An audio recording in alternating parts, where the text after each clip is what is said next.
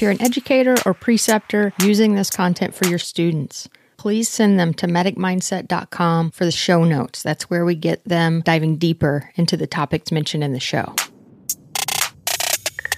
Let me get Brandon here. Hold on one second. Dr. Bleess.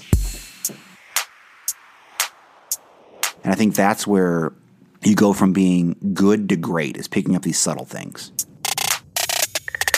That's kind of my big list I worry about. Things that need to go to the OR immediately, like dissection needs to go, STEMI needs to go to cath lab. Welcome to Medic Mindset. I'm Ginger Locke. This is a first in a series of episodes about advanced assessment techniques and the cognitive process of differential diagnosis. It's called the Thinking Series, and the plan is to talk to the brightest clinicians in emergency medicine about how they think. One chief complaint at a time, we dive into the complexities of clinical reasoning. I'm thrilled with how the first episode in this experiment turned out. Dr. Brandon Bleess was kind enough to let me autopsy his thought process when he is presented with a patient complaining of chest pain. He's a physician who's board certified in both emergency medicine and EMS. He's the medical director for an aeromedical service in Illinois. He's on the faculty at the University of Illinois College of Medicine, and he's been active in the pre hospital setting since becoming an EMT in 2003. The topic of chest pain can't be overdone. It's at the heart of our mission in EMS in two ways. First, chest pain can be the first signal of a life threatening condition. And two, the public has received our message. We've told them if you're experiencing chest pain, call on us. We'll help you sort through what may be going on. It's our bread and butter. We have to be masters of thinking critically about chest pain. So I hope you enjoyed this first episode of the Thinking series. Meet Dr. Bleess. It's one of the top three visits to the emergency department in the United States. Chest pain, abdominal pain, shortness of breath are the top three. Like you said, it's bread and butter. It's one of those things that we will see a lot of. And when I see patients, I always tell them that the core of the body's fairly dumb in most circumstances, that the chest can be the belly, the belly can be the chest. You know, it's kind of hard to differentiate that sometimes. I'm glad you're bringing up the abdomen uh, within the first few minutes of this episode because, as we know, many abdominal organs radiate to the chest. And it makes me think of a case when I was doing a clinical rotation with a couple of students. The students did an excellent physical exam. I took an excellent history. We looked at a couple of the labs in the chart. We were thinking it was um, something gastrointestinal, esophageal spasms, esophagitis, GERD, something along those lines. One of the things I like to do is just when I can catch the physician in the hall is say, hey, you know, what's your thought process here? What are you thinking? She says to me, well, I know it's not his heart. And I thought in that moment, man, that really captures what we're trying to do in emergency medicine. Very often we're trying to say what it's not. Yeah, so very much we focus on the life threats. You know, and one of the ways I kind of I teach this with my residents is when we start talking about chest pain, they present a chest pain patient, and I kind of ta- challenge them is that you need to give me five to ten things that you need to be able to rule out based on history and physical exam, some sort of testing. You have to prove it, basically especially in the emergency department, we flip kind of the differential diagnosis on its head. We want the worst first. ACS, yes, that's absolutely one of the top things we worry about. We go through hundreds of EKGs, I feel like, a day sometimes, just because people come in complaining of chest pain, you know, epigastric belly pain, you know, and it's hard to tell, but there's also aortic dissection, pulmonary embolism, um, myocarditis, pericarditis, pericardial effusion, pneumo, tension pneumo. You know, there's lots of things this can kind of come into, as well as all your dysrhythmias can also contribute to chest pain, which that's where all the EKG comes in as well. So if somebody comes in with a very high heart rate and they're in a you know an atrial fibrillation or an SVT, that's something we have to correct because that can be a life threat. I want to dig in and just immediately start asking you some hard questions. All right, help me with this patient. Sometimes a patient looks dreadful. Everything about them screams cardiac. All the risk factors, the story, everything is screaming cardiac. And we pop them on the 12 lead and we fully expect to find the STEMI, but it's not there. So, what do we do with the patient with a strong supportive story, but no supporting EKG? Could this be an ACS without changes on EKG or a, you know an elevated troponin on the labs. Absolutely. So they have to understand some of our clinical guidelines and treatment tools that we can use. They might not be having an acute MI right now. However, could they have unstable angina or could they have just stable angina where they need a stress test to actually diagnose their stenosis?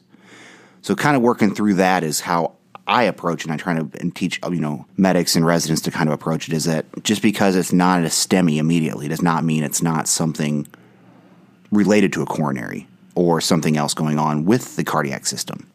And how do we communicate our concern to the receiving team? Right? I don't have an objective EKG to hand you. So how do I advocate? How do I communicate my concern without that? Part of it is, you know, like you said, you just got to say, you know, when you give report or you know the radio maybe not might not be the best or your telemetry phone it might not be the best time to kind of do that but you can always pull the doc aside or pull the nurse aside and be like look here's what they look like before because sometimes emergency physicians that aren't necessarily EMS focused sometimes kind of don't they they half listen to what the medics are telling them they kind of are focused on the patient at that point where i actually like to talk to the medics and, and you know they can give you good insight because there's a transport time in there where they might have looked worse. You know, if you show up on scene and they're diaphoretic and they're pale and you know they're just not looking great, but by the time you get them to me in the ED, they've turned around, right? You've given some nitro, you've given them some oxygen, you've given some fluid. You know, you've kind of made them better in some ways. And I think that's part of it is just conveying your story of Doc, when we got there, he was pale, he was diaphoretic, he, you know, just did not look good. And this is another thing I like to kind of hammer home with a lot of the residents and medics is patients might not give you all the history. You have to use all your senses.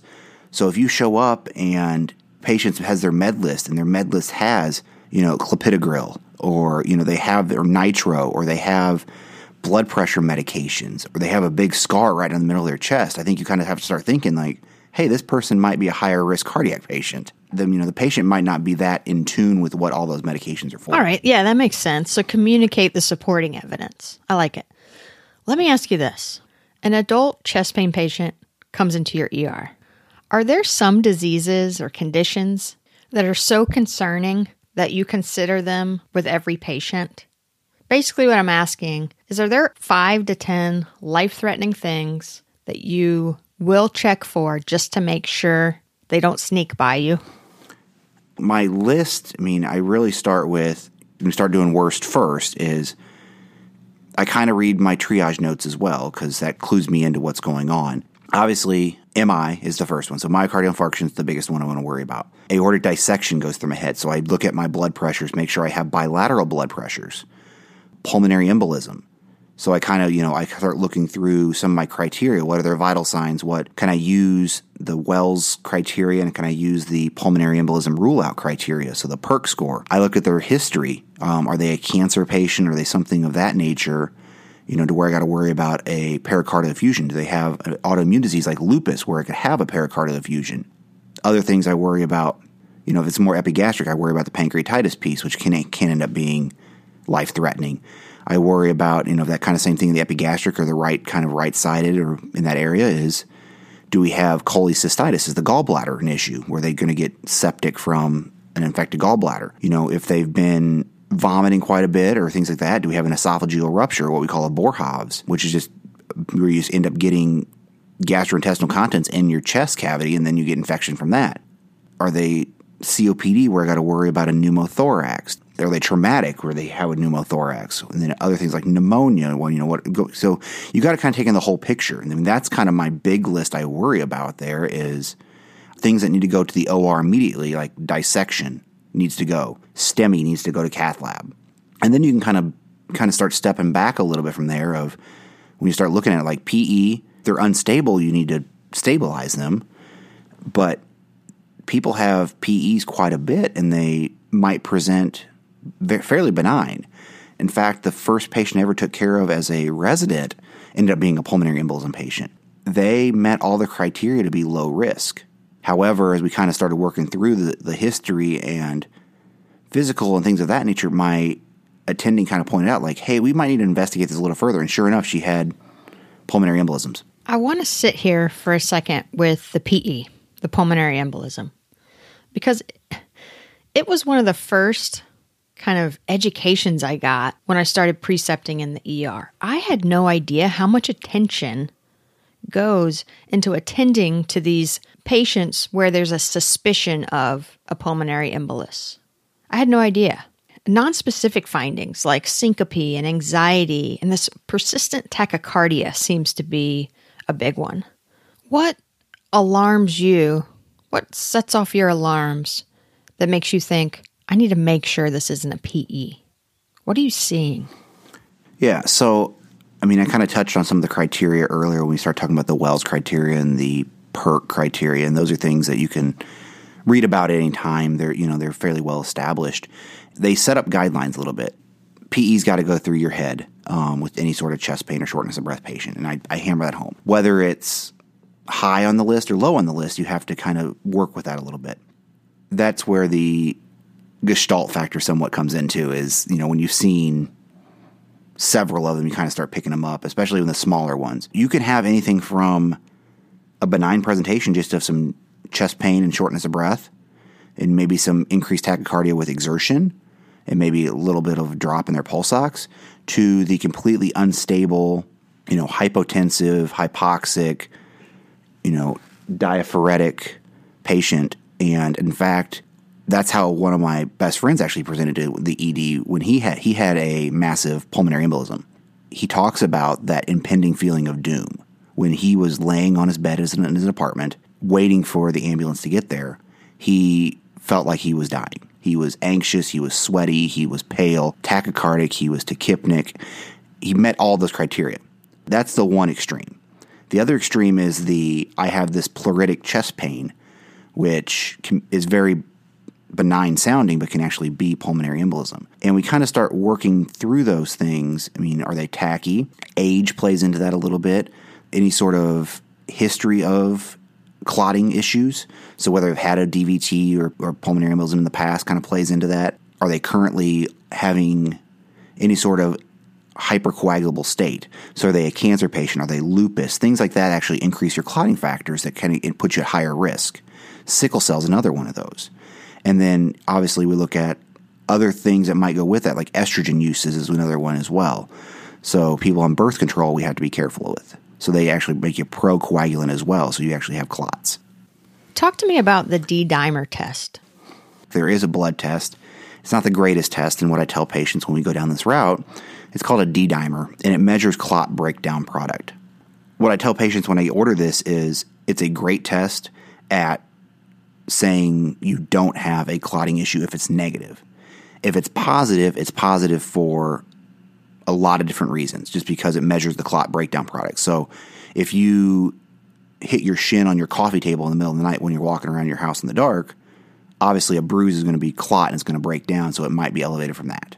So it's not a perfect test, but it's it's one of the ways we can avoid some of the more invasive testing, such as a CT or the VQ scan, if it's negative. I want to bring up a pattern on an EKG, this S1Q3T3. And when our students first learn about this pattern, they really latch onto it. Uh, they temporarily fall into this fallacy that they think if it's not present, that that means the patient's not having a PE. Can you talk about do you ever go looking for that pattern and how do you incorporate it into your thought process? I, I look for it. I think the literature's kind of shown that it's not reliable most of the time. I tend to look for more signs of right heart strain is you know really when you start looking on the EKG. So all your signs that you're looking for there on the right side of the heart where you might have some, you know, hypertrophy looking type waves. Right heart strain though is one of those things that can show up a lot of different ways and one things we can we have the luxury of doing in most emergency departments now is bedside ultrasound. I will pull out the ultrasound every now and then if I'm concerned and take a, just do a real quick bedside echocardiogram. I'll take a look at the heart with the ultrasound. And that also allows me to take a look at the squeeze. And I'm not a cardiologist by any means, but I can kind of tell if it's got a decent squeeze or if there's some wall motion abnormalities. I, you know, you can see that right heart strain. You can see if there's a pericardial effusion with tamponade physiology. And in fact, before I even get an X-ray, I can put the ultrasound probe on the chest and look for a pneumothorax while I'm up there. ultrasound's definitely a modality that can be used. It's being rolled out more and more in the pre-hospital setting. I saw the blog post you wrote in NAEMSP's blog. I can tell it's an area you really enjoy. That was actually my presentation yesterday here um, at the Code 3 conference that we're at right now. It's probably one of the next generational tools that will be rolled out into the field, and they're actually making it more and more affordable. And that, that tends to be one of the biggest barriers when there was actually a study done in I think it was 2014 that they talked to medical directors about what would help them and or hinder them from putting ultrasound in the field. The biggest concerns were cost of the equipment, cost of training, and time for training for medics. And as these machines get more and more affordable, um, I think it will eventually be in the pre-hospital setting more as as a as a new diagnostic tool. Okay, then I have to ask, where do heart tones fit into this? Is ultrasound going to replace heart tones? You can have all the toys in the world that you want, you know, ultrasounds. I think you have to go back to the classics, and heart tones is part of that. I'm not going to sit here and say I'm a expert in every heart tone. I know there are people that came before me generationally that they're much better with physical exam findings than I will ever be because just the way technology's changed. Even when I came up through EMS and medical school, we've been always been taught that we have these other modalities. Even 20 years ago, that was, you know, they had some of these modalities, but they were the cost was associated with them was that that was hindering. So heart tones, I do think, are valuable in several different ways. You can pick up murmurs, for instance. So if you have a patient that has a holosystolic murmur where you know you're worried about like aortic stenosis, and let's say they're a syncope patient or they're having chest pain. For we were talking about chest pain, you know, you talk to them like, "Hey, do you know you have this murmur?"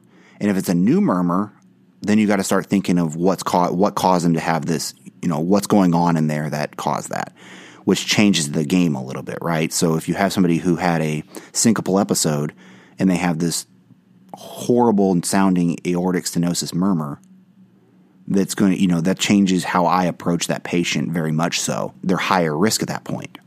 On the other hand of that, you can pick up innocent murmurs and scare people. It's kind of one of these things that I think you do need to listen to them. I think they're valuable.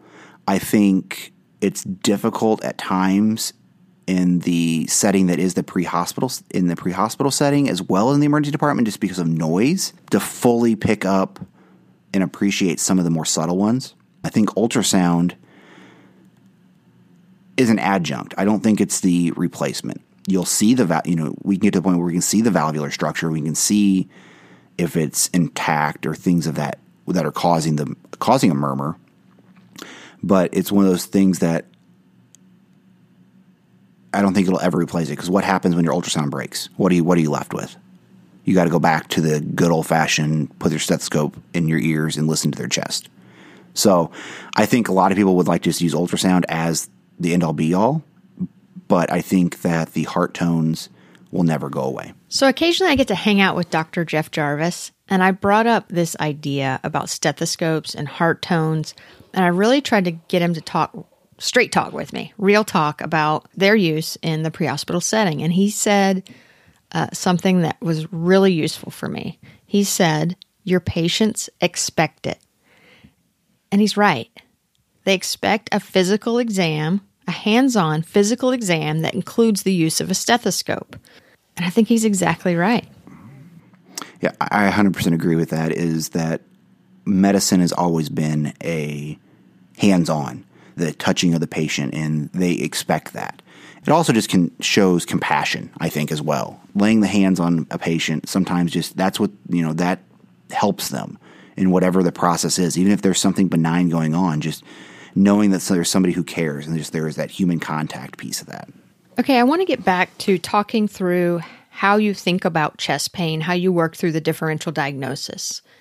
When I was in paramedic school, Dr. Ed Racht was the medical director for Austin Travis County EMS, and he came over to the college for a guest lecture, and the topic was chest pain differential diagnosis. And he gave the most beautiful visual representation of how to think about chest pain. He very simply, anatomically, walked through the structures of the chest, starting with the most deep structures, the heart, the aorta, and visually took us on a road trip all the way out to the surface, to the superficial structures, all the way to the skin. Is that a useful way to think about it?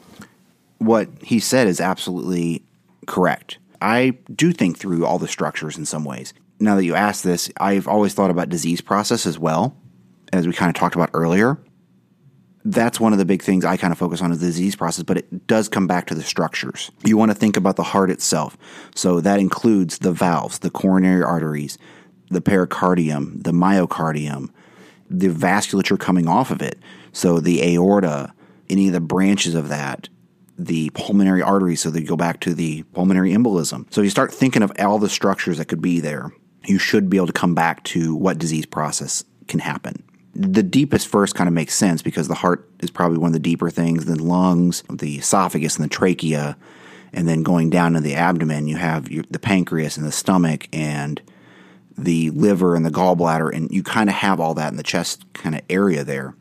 And then as you move out, obviously, you have ribs and you have muscle and you have soft tissue.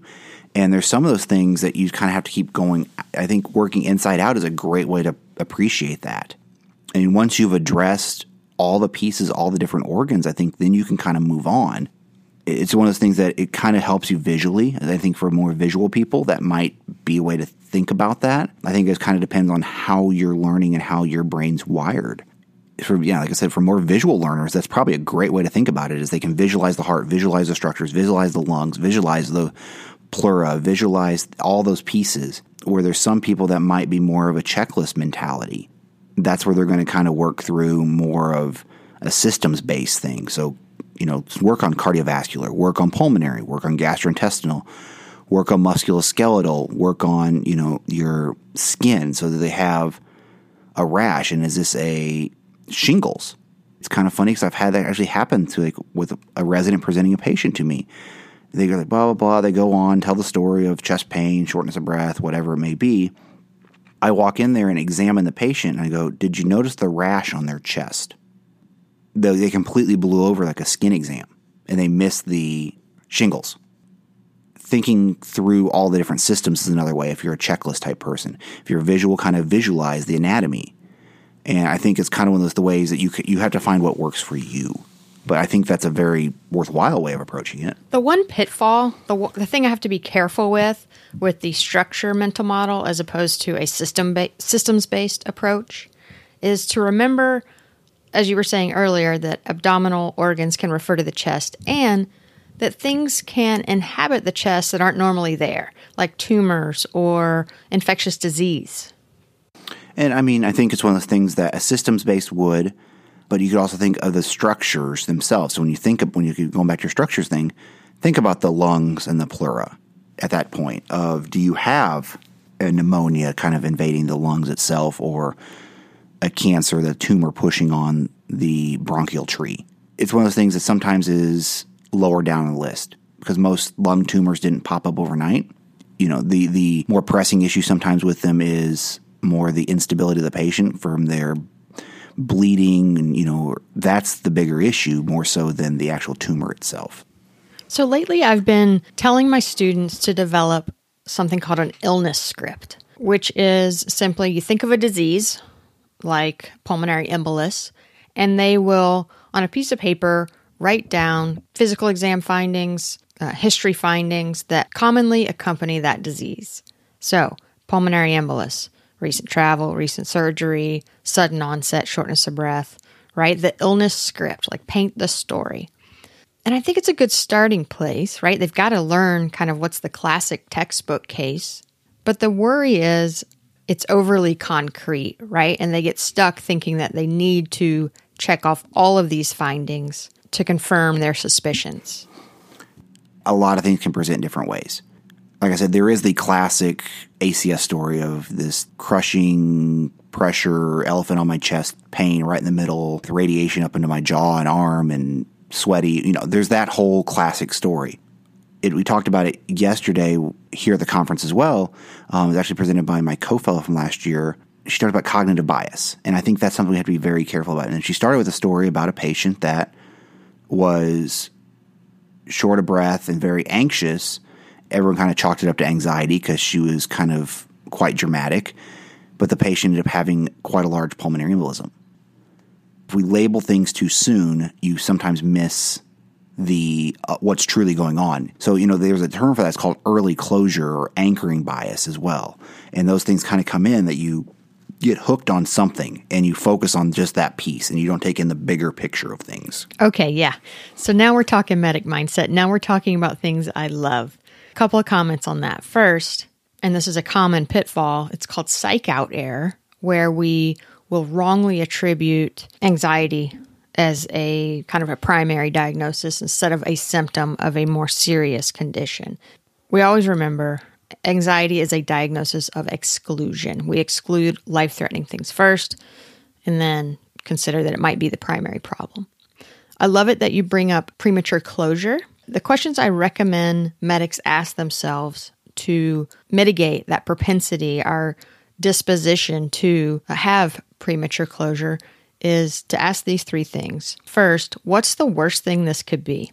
Two, what conflicting evidence do we have that doesn't that conflicts with the presumptive diagnosis. And then lastly, what else could this be? It's reflection, right, on their their thinking. I think those are good things to think about. You know, what is the most likely? And I think in EMS and in the ED, most likely also has to be most dangerous as well, like you said. I think those go hand in hand. Most likely might be most dangerous, but I think most dangerous needs to come first. You need to focus on those. But I think you also need to think about outside the box, like you said, and what's what's an alternative? What else could this be? And those can also fall into the dangerous pieces too. You know, I don't think this is an aortic dissection, but it's possible for a chest pain patient. You have data to back that up. For instance, well, their blood pressures bilaterally are equal. You can kind of, you know, kind of start moving that down your list a little bit. You just got to kind of make sure you keep a broad enough picture until you get some more data, whether that be a physical exam finding or imaging or story or whatever it may be to kind of start checking off some of those other things off your list. And then I think, like you said, the conflicting piece is, you know, if it's something long standing, if they've had this whatever going on for several months, it probably is not something that is going to kill them in the next 10 minutes. That being said, there are some, but generally not. It's one of those things that kind of happens. So I think there's some conflicting, like you said, the conflicting data points there can kind of help guide you away from certain things as well. So and it kind of helps you create your true differential based on all the data in and kind of analyzing it to put a summary out. While we're on the topic of cognitive biases, can I ask how do you avoid diagnostic momentum? How do you avoid getting on whatever train, whatever diagnostic train that your patient or the patient's family or even the medics, nurses are on? Yeah, so you have to take everything with just a little bit of caution. Remember, like you said, the momentum piece is they might be working with faulty information to start with. If you're getting conflicting information from a family member that was on scene or something like that, avoid putting more weight on one thing versus another. That's the way I kind of approach it to keep my mind open. It's great that the family told me whatever it may be for the for a certain patient, a piece of information, and the medic told me something similar but a little different. The patient's telling me something completely different. Depending on the, the what's going on, sometimes people don't tell you the truth, and sometimes perception is different from everyone.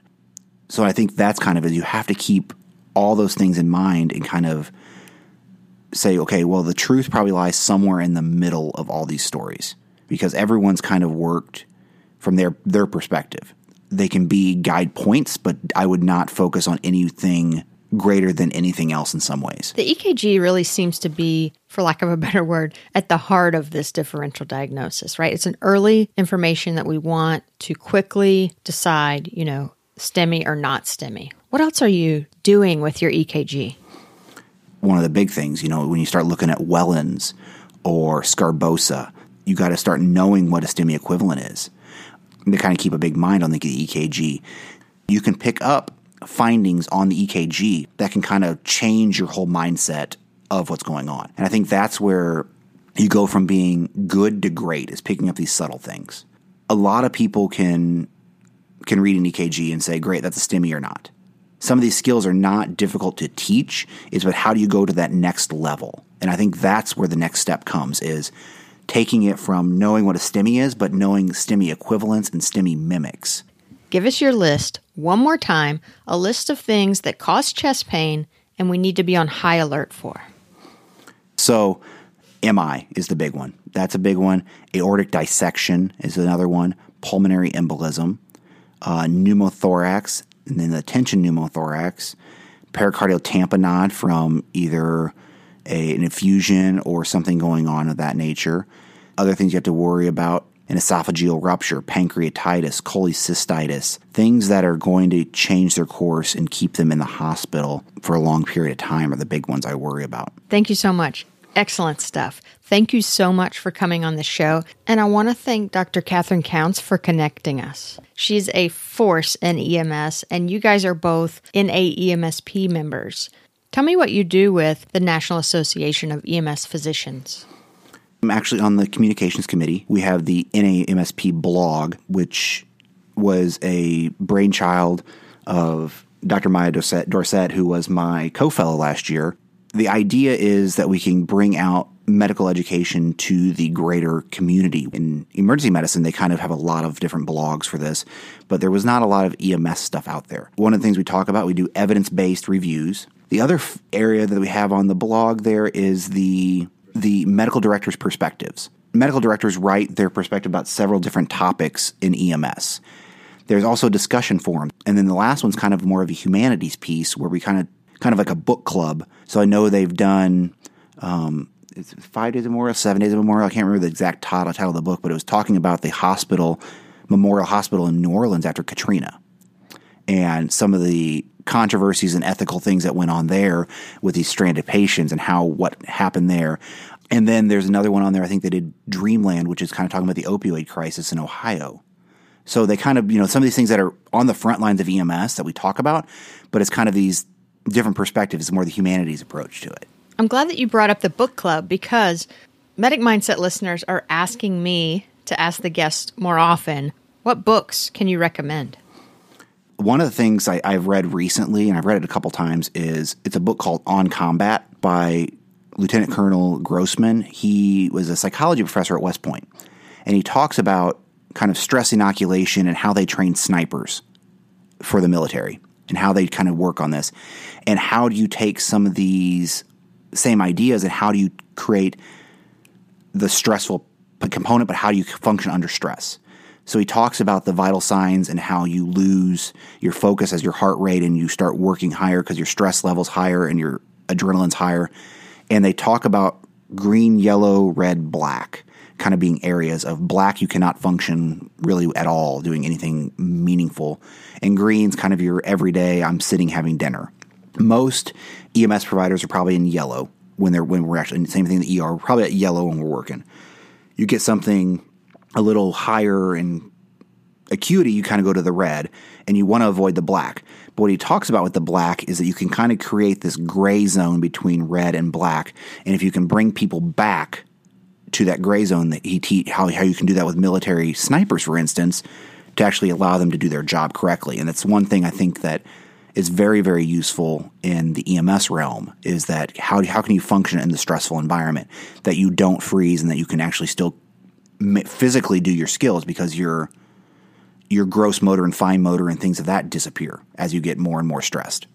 You're not the first to recommend that book. It's it's an excellent one. One of my favorite things about that book is within the first couple of pages, the author, Dave Grossman, talks about, I mean, taboo things that happen when you're under stress. Literally, he talks about people in military or in law enforcement like pooping their pants. People in EMS need to know. Like if weird things happen, you're not alone. Like you're not the first one, person to experience pretty bizarre responses to, to stress. Yeah, and I mean, and it's all physiologic. That's the interesting all about that is that it's you can't control it. When he talks, I mean, it's one of those things that it happens, and we all respond differently. And I think that's the key is that everyone has to find what works for them. Whoa, you're still listening? That means you're one of my favorite listeners. You listen to the end. The payoff is that you get a little insider info. Medic Mindset is now on Reddit. My friend Sean Massey in Australia, who's much hipper than me, has set me up on Reddit. So if you're there, come join the conversation. The subreddit is just simply called Medic Mindset.